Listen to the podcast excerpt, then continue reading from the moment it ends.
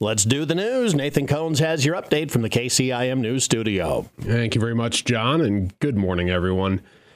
Iowa House Republicans have unveiled two bills aimed at enhancing school safety measures in the aftermath of the school shooting last month at Perry High School.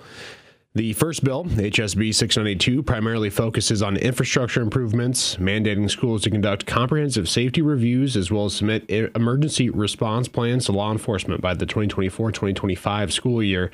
The bill establishes a fund for installing radios connected to the statewide interoperable communication system to enhance coordination between responding agencies in the event of an emergency.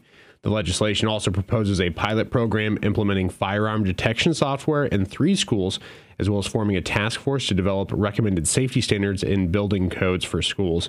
The other bill, HSB 675, concentrates on personnel readiness, requiring schools with over 8,000 students to employ at least one school resource officer or a private security officer. The bill also introduces a permit allowing trained school employees to carry weapons, accompanied by rigorous training requirements. HSB 692 is under review by the Appropriations Committee, while House Study Bill 675 is in the Public Safety Committee. Looking elsewhere, two public service awards were presented during the Carroll Chamber of Commerce's annual banquet last Thursday evening. One of them going to Vicki Gatch from the Carroll Historic Preservation Commission for her efforts to protect, preserve, and share Carroll's storied history. Program MC Tim Fitzpatrick explains what qualities that embody public service award winners.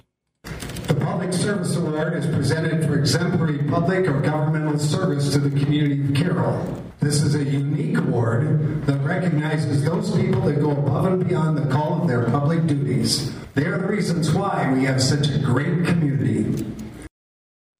Ann Fitzpatrick introduced Gatch to the crowd as this year's winner, saying her accomplishments while serving on the Preservation Commission aren't history, as she has other goals yet to reach.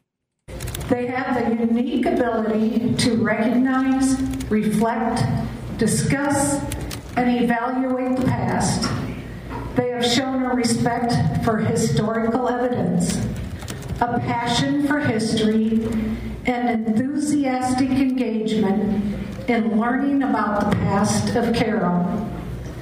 This person has gone to all ends of the earth to protect information, documents, and pieces of history which highlight and showcase Carroll. Gatch says her interest in Carroll's history started later in life when she was asked to join the Preservation Commission. I hate to admit it, but when I was growing up in Carroll, I knew two facts about Carroll's history. One was that my house was on the former Carroll County Fairgrounds, and the other that my house was the former rectory at St. Lawrence.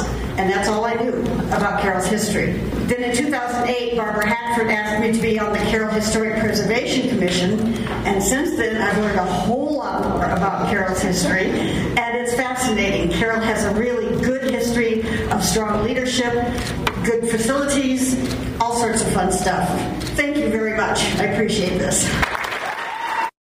Other award recipients from the 60th annual Carroll Chamber of Commerce banquet include Dave Bruner for Citizen of the Year, Cindy and Tom Bornero of Bornero's Meat Market for New Business, Todd and Roger Chico Canny of Community Oil for Heritage, Heritage Business, Larry Devine of the Carroll Times Herald for Public Service, Katie Cruz for Humanitarian of the Year, and Scott and Cindy Hyder of the Hyder Family Foundation for the Good Neighbor Award. Co Broadcasting has more from all of these winners uh, in upcoming newscasts as well as features with each winner Uh, online at 1380kcim.com.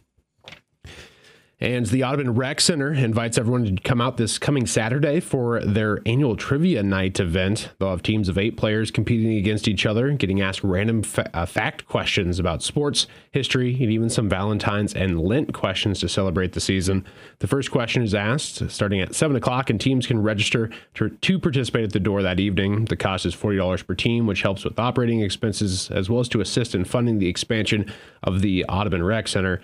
Everyone is encouraged to come out, and families are welcome to bring their kids as they can have a night of bowling and run around the gym while the adults take on some of those uh, trivia challenges.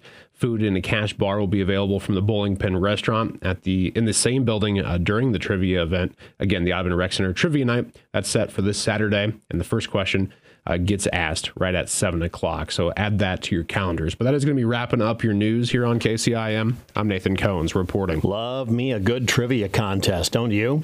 I, I like trivia. I don't like being the, like, I'm terrible at Jeopardy, the first to buzz in if it's just a trivia question where I have as much time as I need for each question. I do yeah. quite well. Yeah, but, that's too much pressure. Is the whole uh, you got to buzz in first thing. But yeah, I love trivia. My wife always says there's nobody that knows more useless information than I do. So uh, if only we could find a way to tune, turn all that useless garbage in our heads mm-hmm. in, into actual cash. Yeah, how to monetize that that uh, that space that uh, occupies the, the the part in between our ears.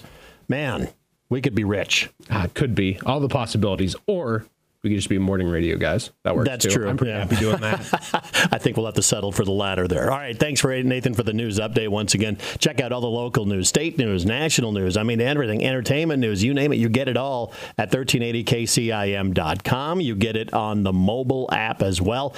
Plus, you can enter our More in 24 contest, and details on that are coming up in just moments.